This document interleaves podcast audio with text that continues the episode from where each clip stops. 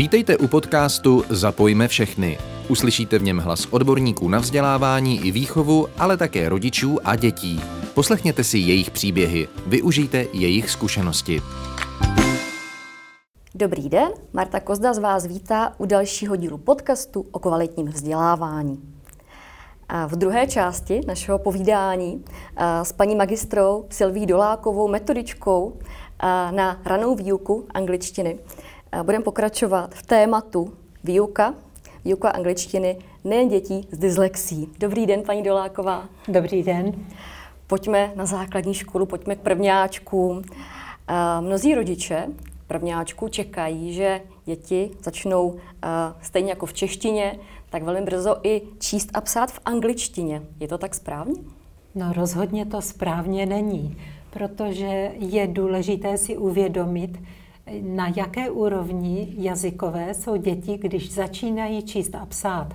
Takže pokud v první třídě začínají s psaním v češtině, se čtením a psaním, tak mají za sebou 6 let, kdy byli vystaveni češtině, obklopeni češtinou, vnímali, používali a seznamovali se s ní. No a v angličtině bychom měli hned začít číst a psát s prvním slovíčkem. Bohužel vím, že se to děje na některých školách a je mi to hrozně moc líto. Správná výuka by měla být podobně pozvolná jako výuka rodného jazyka. To znamená nějakou dobu nechat děti jenom působit účinkům cizího jazyka, aby se naučili správnému poslechu, dekódování jazyka, což je vlastně pochopení toho obsahu, co to sdělení vlastně říká, co po nich chce. No a případně určitá reakce tady na tyto podněty, čili komunikace. No a psychologové tvrdí, že na vypěstování návyku lidé potřebují 2 roky. Ne, že si zvyknete něco udělat, tak to uděláte, ale že to děláte bezmyšlenkovitě, tedy automaticky. Prostě potřebuje to určitý čas a ten čas jsou 2 roky. Proto se ze mě stal obrovský zastánce toho, aby děti první 2 roky v angličtině nemuseli číst a psát. Ale problém nastává, když výuka začíná až ve 3. třídě. Tak se paní učitelky často ptají, no a to jako do 5. třídy s nimi nemám vůbec číst? No, s tím by už u dětí asi neuspěli, protože děti už jsou trošičku zase na vyšší vývojové etapě, takže už chtějí zpracovávat i čtení a psaní. Nicméně ten poslech je velice důležitý, takže kompromis aspoň rok. Mm-hmm. Takže z vašeho pohledu je zřejmě lepší začít v tom prvním ročníku než ve 3. No to každopádně, protože v prvním ročníku ještě čerpáme z toho, že dítě má vrozené předpoklady vnímat prostředky jazyka, ať už je to rodný jazyk nebo cizí jazyk, a že se ho učí takovým tím způsobem, že přebírá, co slyší kolem sebe. Ne, že se to musí učit, drtit, šrotit a nevím, jak se tomu ještě říká. V podstatě vnímá ten jazyk a naučí se ho také vydávat. Moje zkušenost je taková, že prvňáčci měli 1 hodinu angličtiny týdně. Je to podle vašich zkušeností dobrá cesta? Rozhodně ne. 1 hodina za týden nestačí. Jednak v té hodině se toho nacpe potom hodně moc. Ty děti z toho mají takový maličký guláš a potom týden nic. Takže týden zapomínají a potom zase znovu si to zopakují a ten postup v podstatě je neefektivní, po malých krůčcích, není to ono. Čím častěji jsou děti vystaveny jazyku, tím pro ně lépe. Kdyby to šlo rozdělit alespoň na 2,5 hodiny, třeba půlit s nějakým předmětem, anebo, a to je lepší záležitost, ale náročnější na práci a organizaci ve škole, metoda, která se nazývá CLIL, což znamená, že angličtina se vlastně dá zakomponovat do každé vyučovací hodiny.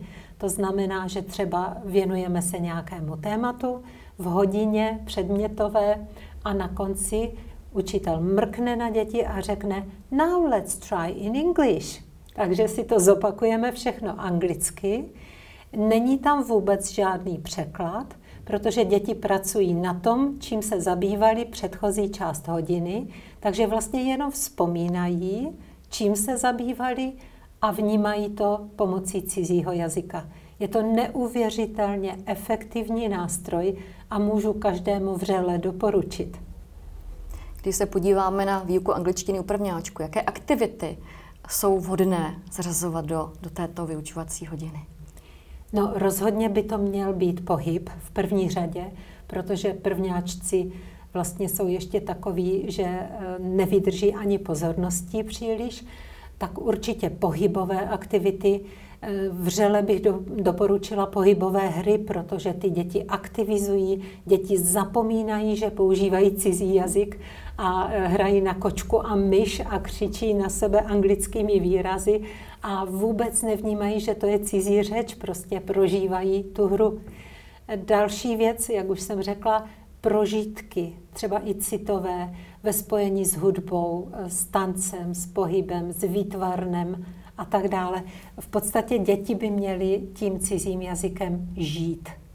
Mělo by to mít na ně určitý citový vliv. A pokud jsou takto příjemně naladěné, tak vlastně to na nich nechá i větší otisk, ten cizí jazyk. Když se dostáváme již dále ke čtení, co byste doporučovala při čtení v angličtině? Co je důležité, abychom měli na paměti, když máme mezi svými žáky dyslektika. Rozhodně bychom měli vytvořit co nejlepší podmínky, aby tyto děti nebyly oslabené jenom našimi dlouholetými zvyklostmi. Například takový fakt, že většina dyslektiků je světloplachých a přesto jim nabízíme černý tisk na bílém papíře. Mm-hmm. Takže tady by rozhodně pomohla nějaká aspoň žlutá stránka nebo taková ta přírodní, aby ten kontrast nebyl tak silný. Rozhodně musíme dyslektikům nabízet větší text. Velice často se podivuju, teď se třeba sociální sítě hemží výtvory učitelek, které používají písmo třeba 9 bodů a dokonce i méně, nahuštěný text na stránce, tak nevím, kde tady k tomu přišli. Prostě písmo pro děti by mělo být co možná největší od těch nejmladších dětí a pro dyslektiky ještě 2x tolik. Pro ty dyslektiky existuje ještě taky správná volba fontu. Třeba písmo Arial je pro ně naprosto nevhodné. Mm-hmm. Takže říká se, že písmo Comic Sans je takové přátelské vůči dyslektikům. Někteří učitelé ho nemají rádi, takové to veselé písmo. Někteří učitelé ho nemají rádi. Já už jsem se k tomu bohužel také propracovala, tak jsem teď velice vděčná za písmo Calibri, který je takovým rozumným kompromisem, ale pokud bychom chtěli hodně pomoci dyslektikům, tak vlastně můžeme text označit a převést ho do fontu Open Dyslexic, což je volně stažitelný font, který se dá prostě nainstalovat do počítače a všem dětem to vytisknu třeba, nevím, tím Calibri nebo Times New Roman, ale dyslektikovi to převedu na Open Dyslexic. Je to písmo, které je ve spodní části stluštělé, to znamená, že nedochází k tak snadnému zaměnění orientace nahoře dole nebo pravo levé třeba. Další věc, která dětem velice pomáhá, jsou takzvaná čtecí okénka, protože při čtení děti velice často ztratí místo, kde čtou zrovna. Tak bezvadné je okénko, které kopíruje řádek. To znamená, že pokud máme v učebnicích různé druhy textu, na každou šířku řádku by měl mít dyslektik správné okénko. Není vhodné mít malé a posunovat ho vodorovně po řádku až ke konci, protože pak, aby najel na další řádek, tak musí udělat 2 pohyby, dolů a doleva. A nebo šikmo to vzít zkratkou. A bohužel přitom se děti ztrácejí. Takže správné čtecí okénko je pohyb zhora dolů a vidím tam celý řádek. Ještě jedna velice důležitá věc. a ta se týká nácviku čtení. Nácvik čtení probíhá daleko dříve, než dítě vůbec vstoupí do školy, a to i u rodného jazyka. V podstatě jedná se o to, že děti by měly mít dostatek příležitosti vnímat text pasivně, bez jakýchkoliv úkolů, maximálně třeba pojmenovat obrázky v textu, ale vlastně vidět slovíčka a slyšet je vyslovená.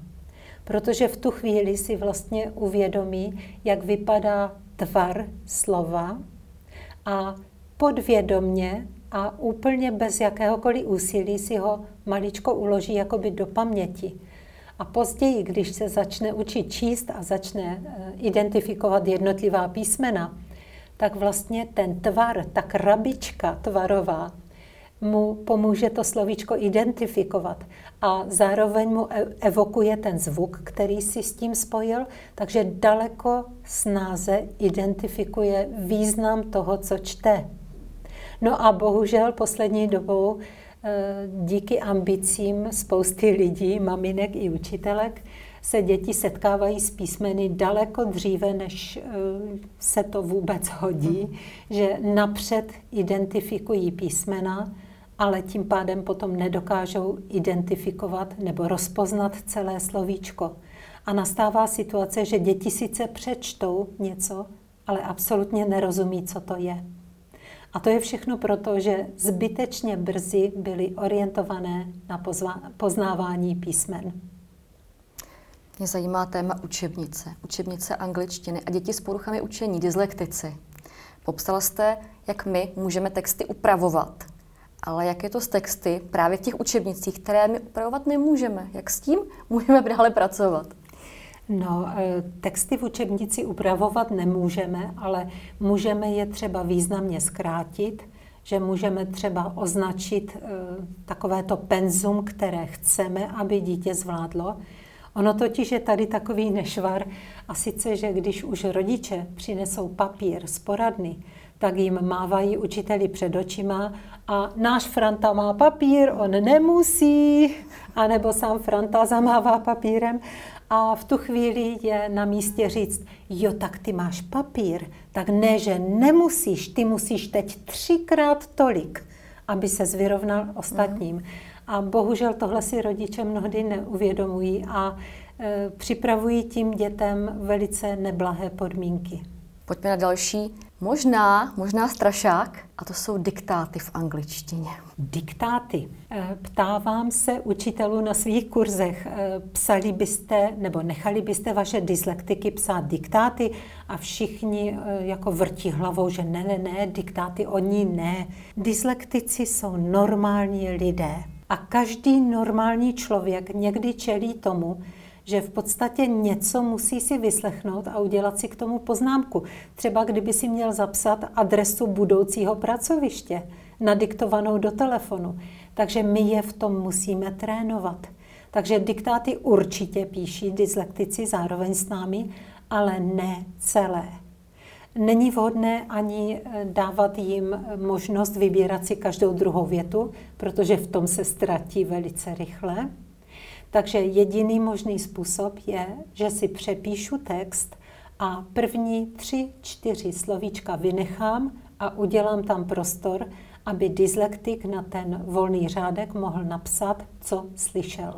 Takže vlastně píše jenom řádově začátek věty, který je docela výrazný, a obvykle tam bývá to nejdůležitější sdělení, takže mu vlastně ani neunikne význam toho textu. Častá praxe bývá, že dětem pustíme nějaký poslech a děti mají úkoly, zapisování, vyplňování, čehosi. Je to správná cesta? No, je to velice málo vhodné, řeknu na rovinu, protože dyslektik vlastně nedokáže rozlišovat ten důležitý zdroj zvuku. Pro něj jakýkoliv zvuk je rovnocenný. To znamená, když projede pod oknem auto, nebo když někdo zacvaká průpiskou, a co si budeme povídat, některé děti se v tom vyžívají, někomu něco upadne a ten dyslektik to slyší, tak ty děti jsou okamžitě vyvedené ze soustředění, které mají i tak slaboučké, takže vlastně nejsou schopné ten úkol splnit k určité spokojenosti. Co můžeme pro ně udělat, je to, že necháme je poslouchat, pracovat na tom stejném úkolu, ale potom jim poskytneme to, k čemu se vlastně měli dostat. Čili nějaké poznámky, jestli měli vypsat nějaké výrazy, anebo třeba zareagovat na nějakou situaci, přijít na nějaký fakt z toho poslechu, tak jim v podstatě poskytneme naše poznámky k tomu, na co on měl přijít. Když si vybavím, když jsem jako žákyně začínala s výukou angličtiny, první, co bylo, tak jsme si pořídili slovníčky. A vždy každou stránku toho slovníčku jsme si rozdělili na 3 sloupečky. První sloupeček pro slovíčko, druhý sloupeček pro jeho zvukovou stránku a výslovnost a třetí sloupeček pro český význam. Bylo to správně? Řekla bych, že slovníčky jsou asi nejrozšířenější katastrofa, protože v podstatě angličtina není výuka slovíček. A ten význam kladený právě na slovíčka mi přijde hodně přeceněný. Slovíčka jsou úžasná, ale dají se procvičovat a upevňovat mnoha zajímavými způsoby, které jsou daleko zajímavější než pouhé opisování slovíček, které navíc mají k dispozici v učebnici. No a ta praxe, že v podstatě se zapisuje i výslovnost, tak to už je tedy opravdu vrchol zbytečné práce, protože buď používáte formát IPA, což je oficiální formát, a to je takový ten akademický, se kterým se člověk může setkat až na vysoké škole, když studuje angličtinu. Takové ty značky pro určité lásky. Takové ty značky, ano, přesně tak. No a nebo použijete český způsob a zapíšete to tak, jak vám velí vaše ucho. Ale pozor, prostředky k tomu máte omezené a hlavně české. Takže třeba jenom takový maličkatý důkaz. V češtině máme 14 samohláskových zvuků, v angličtině jich máme 20. Jakým způsobem postihnout právě ty, které český zvuk neumí napodobit? Takže než zapisovat jakýmkoliv způsobem, tak raději 100krát použít ve hrách, v různých jiných zapisovacích hříčkách, třeba sepisovat do kategorií nebo různé slovíčkové hry a podobně, ale netýrat děti slovníčkem, protože slovníček se navíc stává mučícím nástrojem v rukách rodičů, kteří mají pocit, že když svou ratolest vyzkoušejí ze slovíček, takže je dobře připravená a musí ze školy přinést 1. Jenomže milé ratolesti se třeba zeptáme, jak to vypadá v pokojíčku nebo co dělal včera, jaké oblíbené činnosti se věnuje a na tomu slovníček samotný nestačí. Bohužel pořád platí, že angličtinu se učíme v souvislostech. A to bych velice zdůrazňovala, že neizolovaná slova, ale souvislosti. Kdy je ten vhodný čas, abychom začali se slovníčky? Nejvhodnější čas je, když dítě samo posoudí, že tohle slovíčko se mi může hodit, tady to bych si rád zapsal a rád bych se k němu vrátil. Takže nastává to zhruba kolem 5., 6. třídy. Ale opravdu není nutné opisovat slovíčka z učebnice, skutečně jenom ta slova, se kterými se náhodně setkají a o kterých vědí, že je budou v budoucnu potřebovat. Že vysvětlovat rodičům, že není potřeba mít hnedka při začátku angličtiny slovníček. Hlavně osvěta u rodičů. Řekla bych, že to je takový pozůstatek té hurá éry po revoluci, kdy jsme nikdo nevěděli, jak na to. A šli jsme metodou pokusu omylů a bohužel rodiče to vzali jako za jediný vhodný způsob a teď to vyžadují i po vyučujících. Hodnocení. Téma hodnocení, opět palčivé téma. Jak hodnotit v angličtině děti, obecně děti, ale i děti s poruchami učení?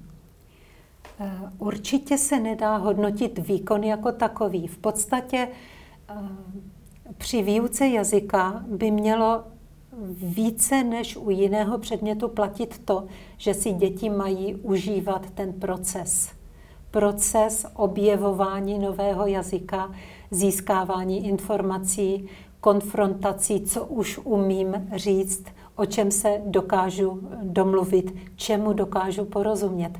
Jak to chcete hodnotit? To se nedá zaškatulkovat do žádné stupnice.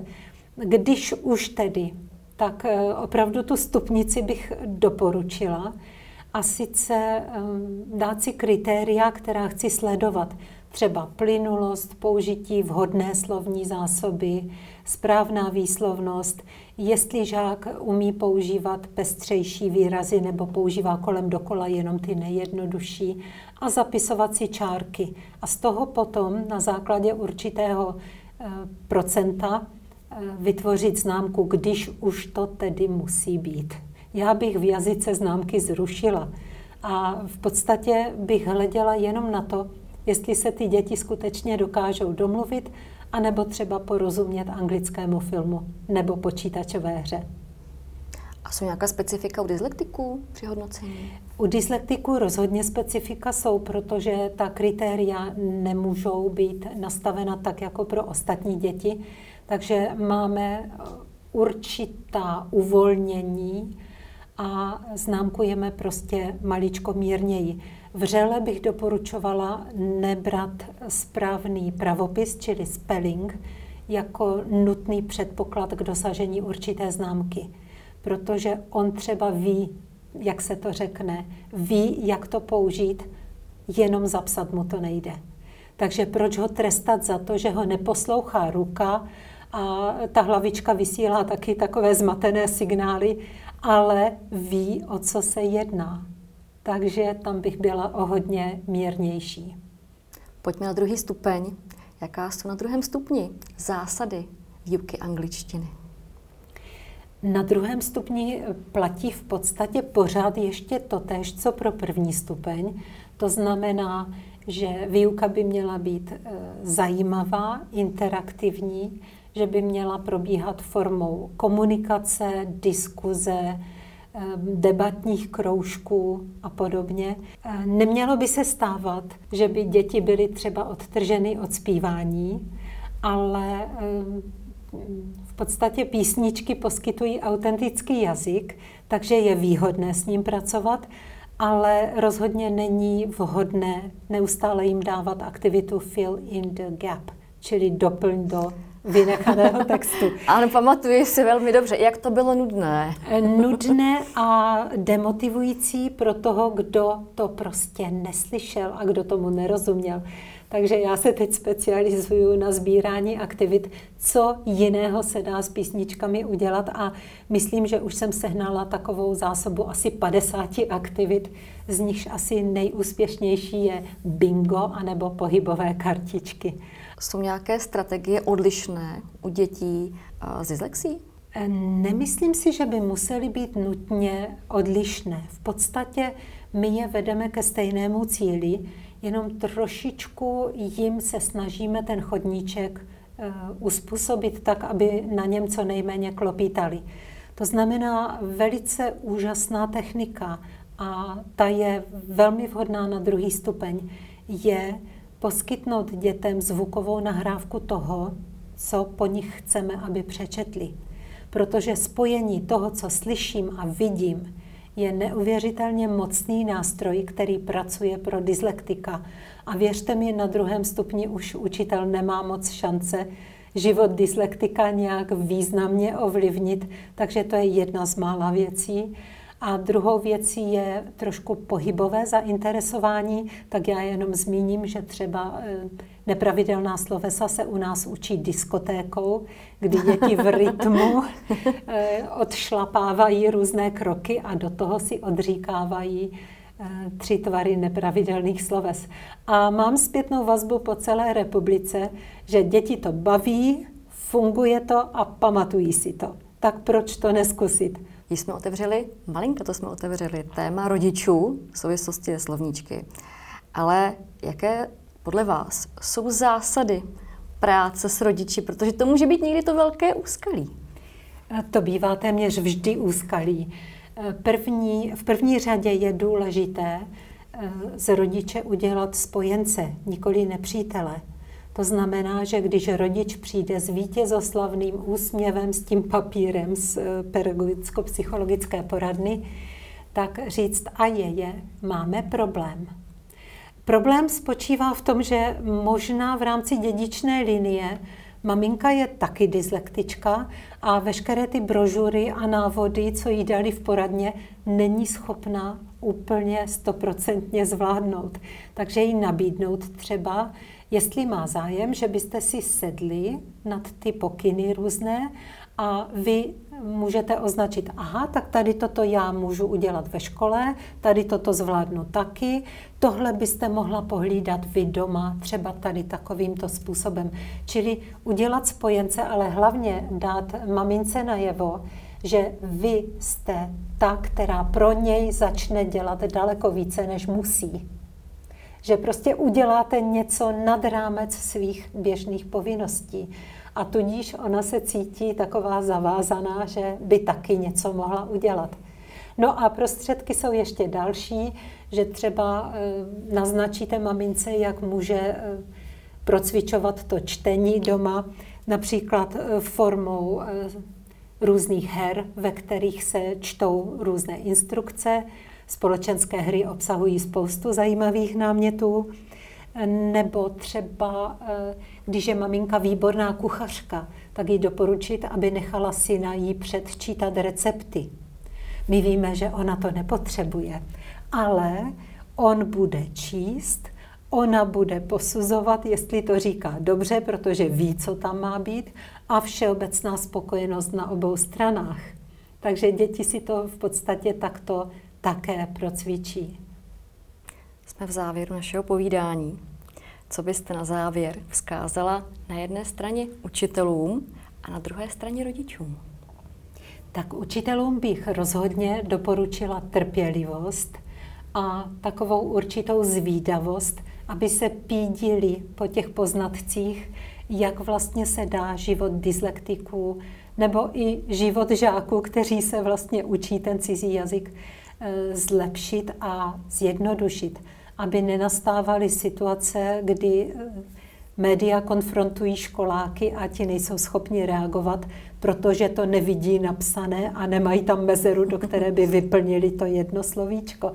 Takže aby v podstatě se věnovali tomu, jak učit komunikativní jazyk a jak si s dětmi ty hodiny užít. No a rodičům bych poradila, aby celý ten proces nechali na učitelích.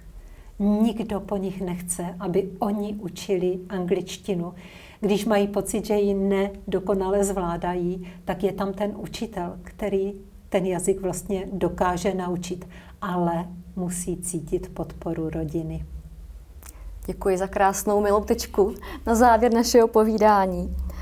Děkuji vám, paní magistro, že jste přišla za námi, že jste sdílela své bohaté zkušenosti.